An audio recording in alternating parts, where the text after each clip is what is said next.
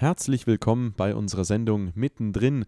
Promis und Normalos sprechen über Gott und die Welt mit Sebastian Waldemir im Abend der Jugend hier auf Radio Horeb. Am vergangenen Palmsonntag sprach der Erzbischof von München und Freising, Reinhard Kardinal Marx, in einer Katechese über das Thema des diesjährigen Weltjugendtags Selig die Barmherzigen, denn sie werden Erbarmen finden. Gute Unterhaltung damit liebe junge Christen, selig die Barmherzigen, denn sie werden Erbarmen finden. Der Heilige Vater hat uns eingeladen, diesen Weltjugendtag unter dem Thema der Barmherzigkeit zu feiern, zu begehen, im Anschluss an die anderen Weltjugendtage, die ja auch jeweils ein Wort aus den Seligpreisungen als Motto hatten. Im letzten Jahr selig, die ein reines Herz haben, Sie werden Gott schauen. Und davor, im ersten Jahr der Amtszeit von Papst Franziskus, bewusst von ihm gewählt, selig die arm sind vor Gott, denn ihnen gehört das Himmelreich.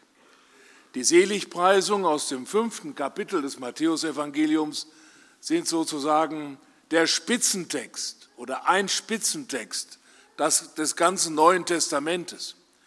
Wenn wir, wie wir eben gebetet haben, Jesus kennenlernen wollen, dann geht das nicht nur mit ein paar Sätzen und ein paar Gefühlen, sondern dann müssen wir uns in die Heilige Schrift hineinbegeben und ihn immer neu entdecken in dem, was er tut, wie er spricht. Dann erst können wir ihn kennenlernen. Und dann spüren wir, so geht es mir immer wieder, die Faszination dieser Person Jesu von Nazareth.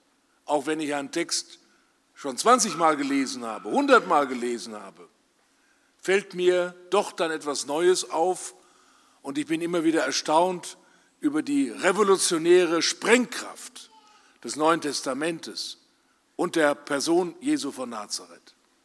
Und ein solcher Spitzentext, der uns immer wieder aufregt und bewegt, die ganze Weltgeschichte bewegt hat bis heute, ein solcher Spitzentext, sind die Seligpreisungen.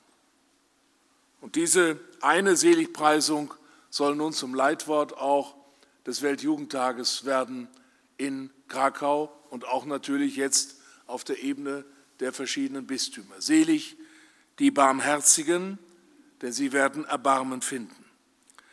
In einem ersten Punkt möchte ich etwas sagen zum Heiligen Jahr.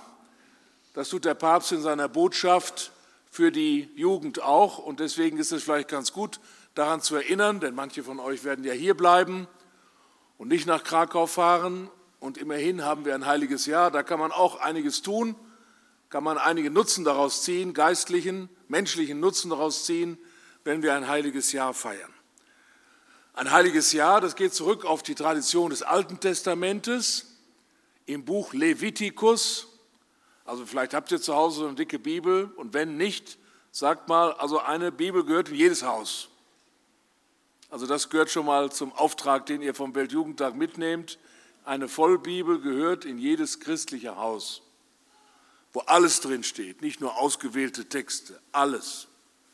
Und da kann man mal blättern und im Buch Levitikus im Alten Testament im 25. Kapitel, das ist leicht zu merken, da geht es um das heilige Jahr, um das Jubeljahr. Und dieses Jubeljahr hatte einen ganz bestimmten eine bestimmte Absicht. Es ging darum, dass alle 50 Jahre sozusagen ein Schlussstrich gezogen wird, neu angefangen wird, die Schulden erlassen werden, die Sünden vergeben werden, das Land neu verteilt wird, die Chancen neu verteilt werden.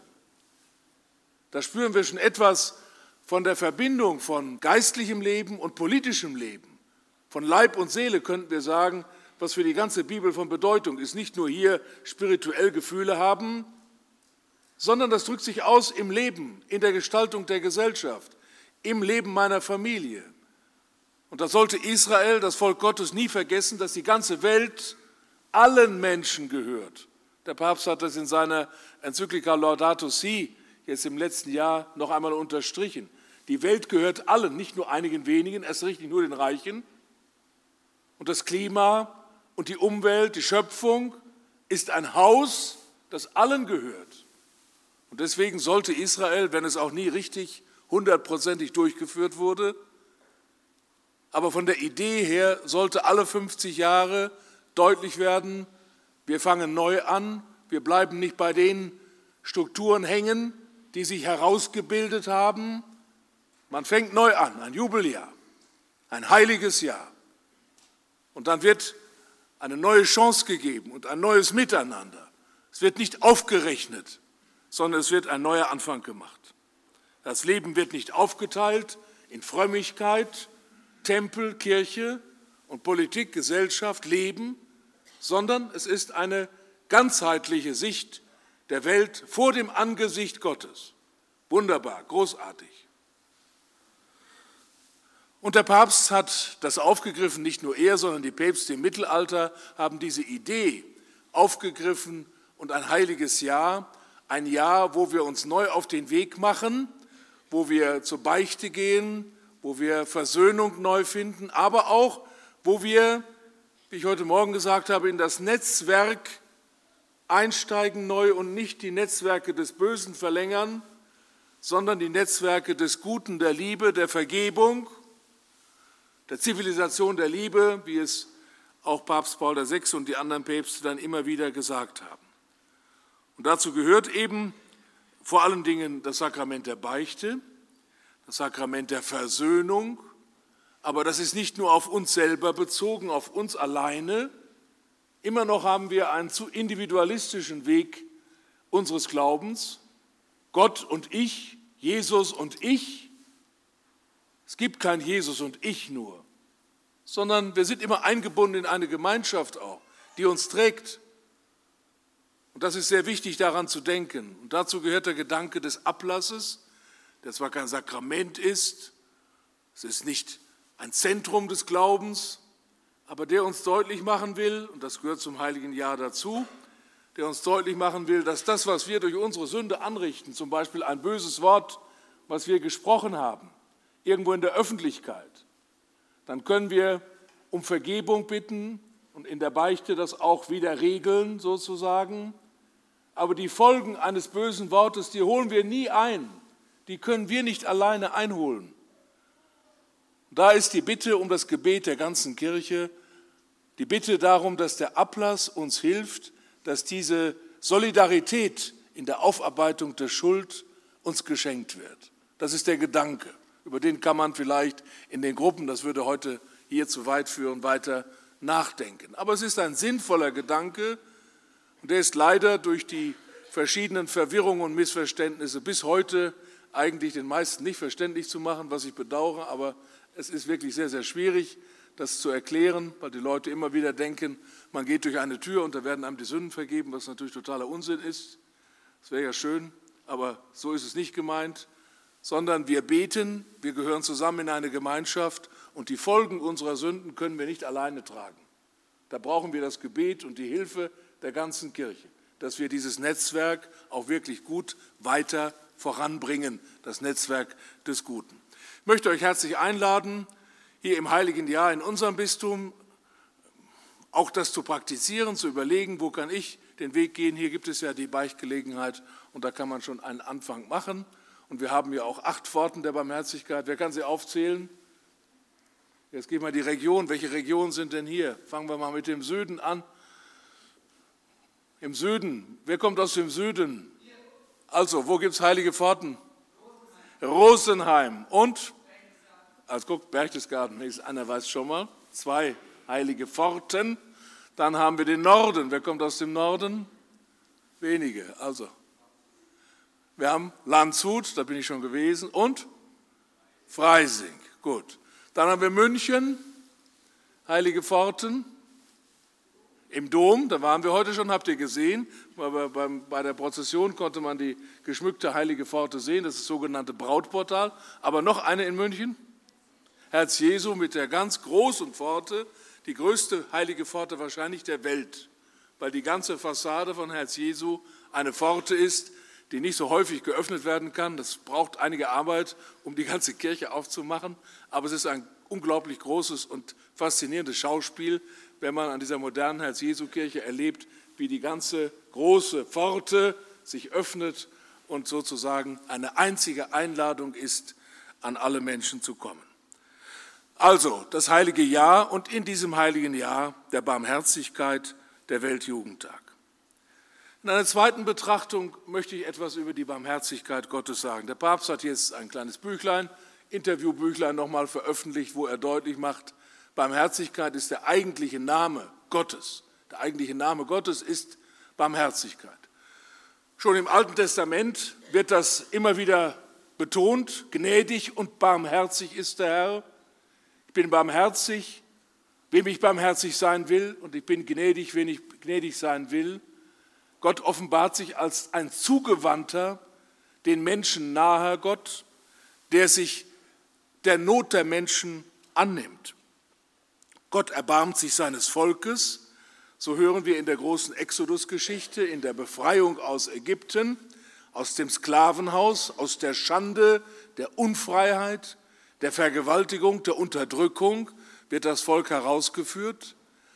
Aber noch ansatzhaft ist erst deutlich, dass dieses Erbarmen Gottes, diese Zuwendung Gottes, die einmalig ist in der Menschheitsgeschichte, in der Religionsgeschichte, eine solche radikale Zuwendung nach unten hin, dass die nicht nur auf ein Volk bezogen ist, sondern auf alle Völker. Das ist schon im Ansatz in der Berufung Israels da, aber noch nicht wirklich aufgegriffen. Das wird es Jesus in seiner Verkündigung deutlich machen. Gottes Erbarmen, so spüren wir dann in der Menschwerdung Gottes, die im Grunde der Ausdruck der Barmherzigkeit ist, richtet sich auf alle Menschen. Ich habe, glaube ich, hier in dieser Kirche schon einmal darüber die Betrachtung gehalten, über die Menschwerdung Gottes, wie man in den alten Bildern zum Teil sehen kann, in der Verkündigungsszene, wo der Engel in das Haus Mariens hineinkommt und ihr ankündigt, du wirst ein Kind bekommen, du wirst schwanger werden.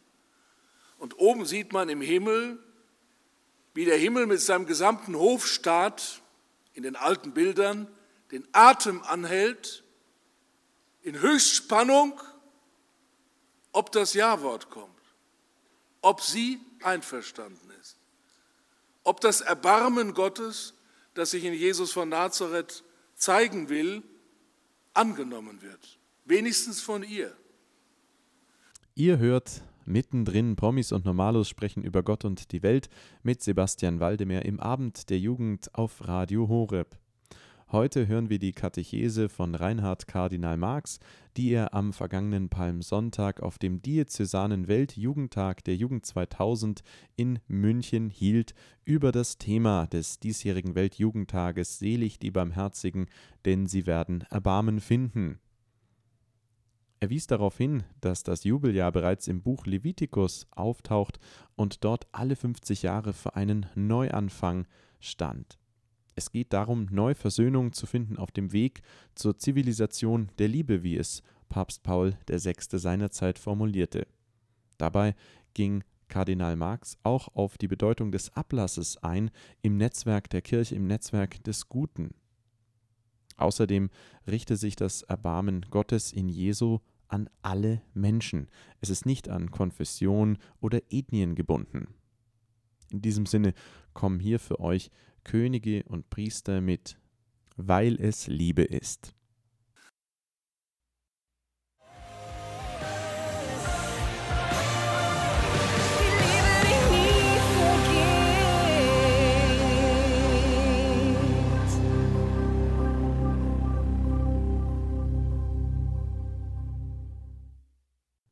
Das waren für euch Könige und Priester mit Weil es Liebe ist.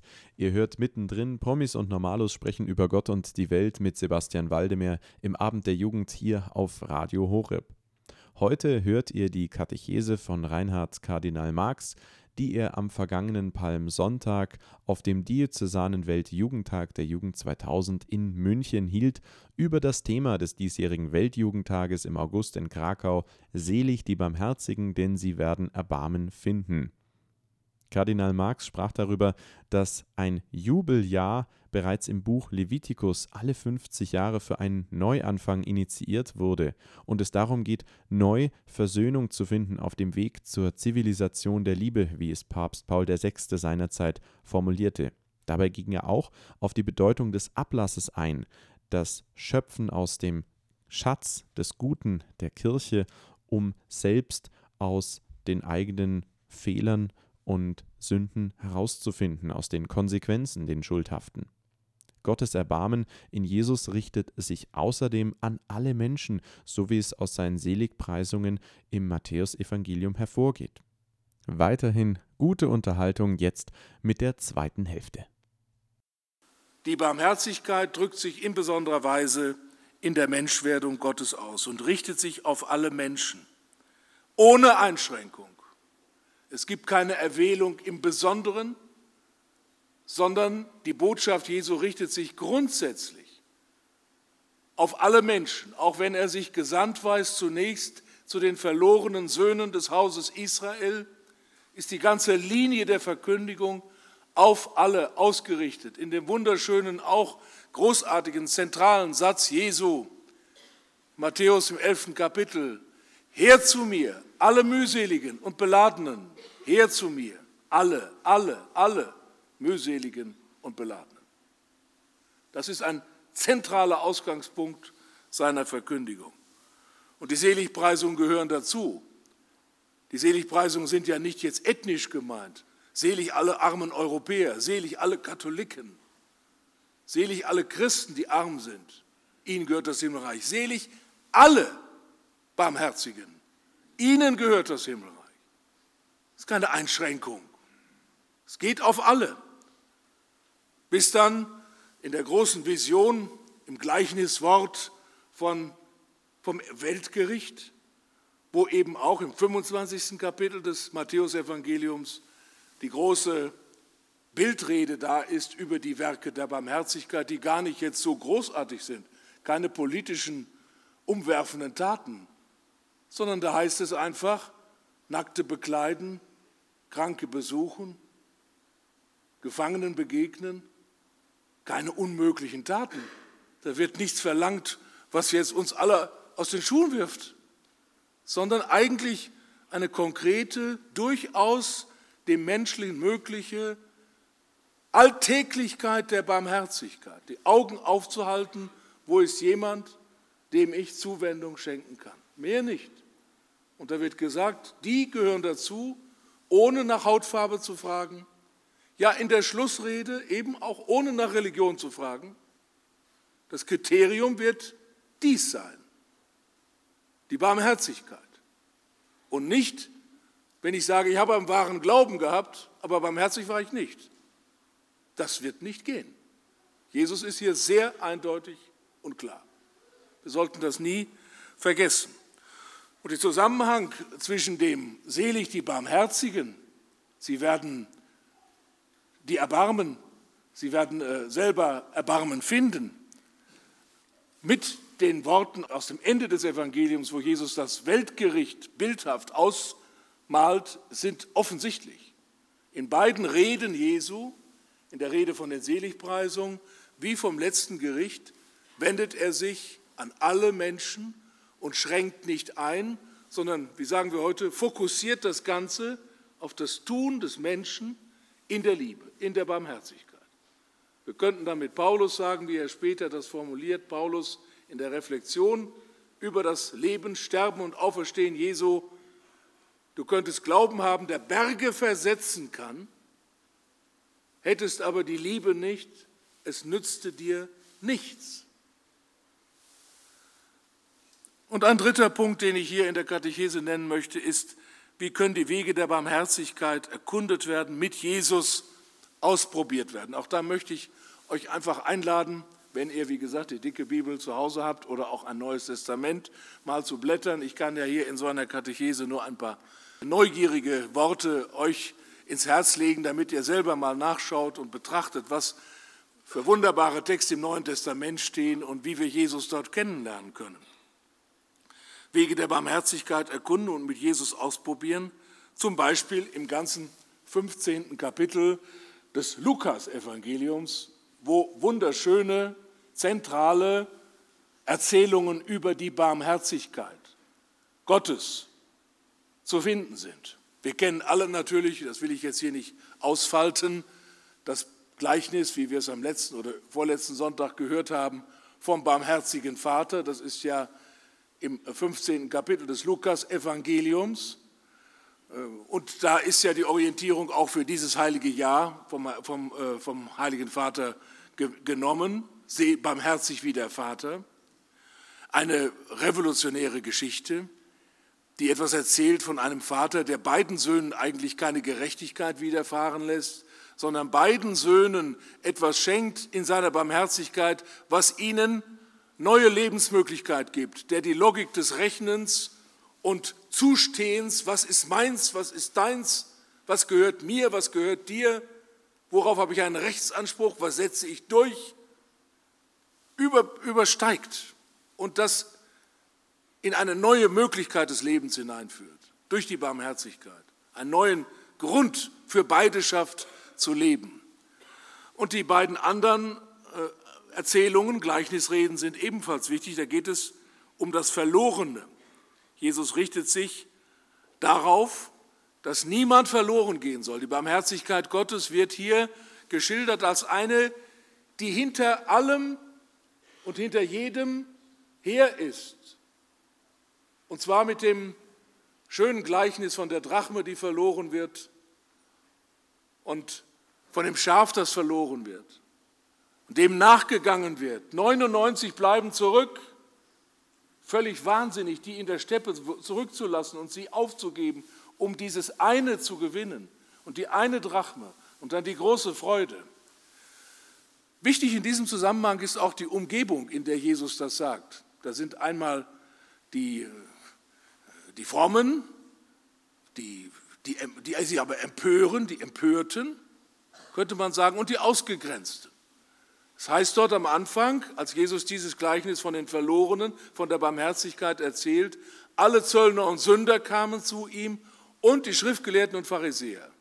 Und diesen beiden Gruppen erzählt er vom Verlorenen und von der Sehnsucht Gottes, niemanden zu verlieren, dass seine Barmherzigkeit wirklich alle Menschen erreicht und nicht nur die Ausgewählten. Und die Empörten sind natürlich danach erst recht empört weil er ihnen noch einmal deutlich unterstreicht, und sie haben es genau verstanden, dass er sich genau zu denen gesandt fühlt, die verloren sind. Also das kann man mal betrachten. Und dann nehme ich das berühmte Gleichnis, das wunderschöne, berühmte Gleichnis, was eben auch zu den so könnten wir sagen, nicht nur zu den Spitzentexten des Neuen Testamentes, sondern der ganzen abendländischen europäischen Kultur gehört. Gerade jetzt in diesen Monaten ist uns das wieder deutlich geworden. Das Gleichnis vom barmherzigen Samariter im Lukas-Kapitel, im Lukas-Evangelium, zehntes Kapitel vom barmherzigen Samariter. Das beginnt auch recht harmlos ein Gesetzeslehrer will ihn auf die Probe stellen, will ihn versuchen, kommt also mit böser Absicht zu ihm und will ihn reinlegen und fragt, was ist das wichtigste Gebot? Oder wie kann ich das ewige Leben gewinnen? Und Jesus antwortet sehr nüchtern, klar, was steht da in der Schrift? Du bist doch ein frommer Mann. Und dann sagt der Schriftgelehrte, du sollst den Herrn, deinen Gott lieben aus ganzem Herzen, aus ganzer Seele, mit deiner ganzen Kraft und dann fügt er hinzu aus dem Buch Levitikus, der Schriftgelehrte, und deinen Nächsten sollst du lieben wie dich selbst. Schon aus dem Alten Testament. Und dann sagt Jesus, gut, du hast es verstanden, du hast gut gesprochen. Und dann kommt ein kleines, wichtiges Wort, das der Pharisäer nicht im Blick hatte. Tu das und du wirst leben. Tu das. Jesus geht diesen Schritt weiter und sagt, das ist deine Theorie, aber das hilft nichts. Tu es. Dann erst kann es wirksam werden. Und dann versucht er zu begründen, wer ist denn mein Nächster?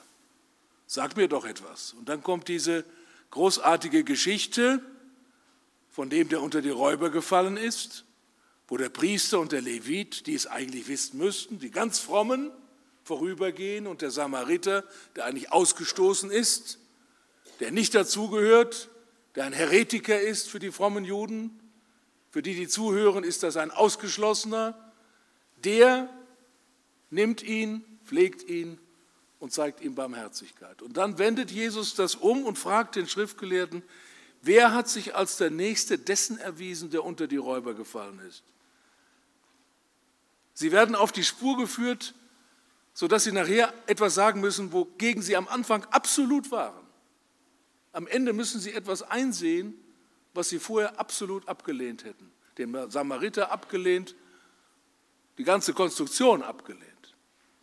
Er muss sagen, ja, der sich als barmherzig erwiesen hat, dann tu, tu das auch. Und er wendet das um, indem er nicht mehr von dem Nächsten spricht und sagt, jetzt definieren wir mal, wer ist mein Nächster.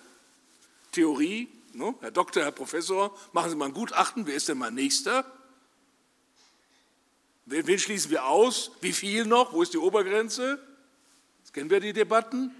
Sondern umgekehrt. Jesus sagt, wo erweist du dich als Nächster eines anderen? Nicht, wo definierst du einen anderen, sondern wo ist in, deiner, in deinem inneren Leben die innere Stimme, die dir sagt, hier habe ich zu handeln. Ich bin jetzt ein Nächster für diesen Menschen. Das wird völlig in eine andere Ebene hineingehoben.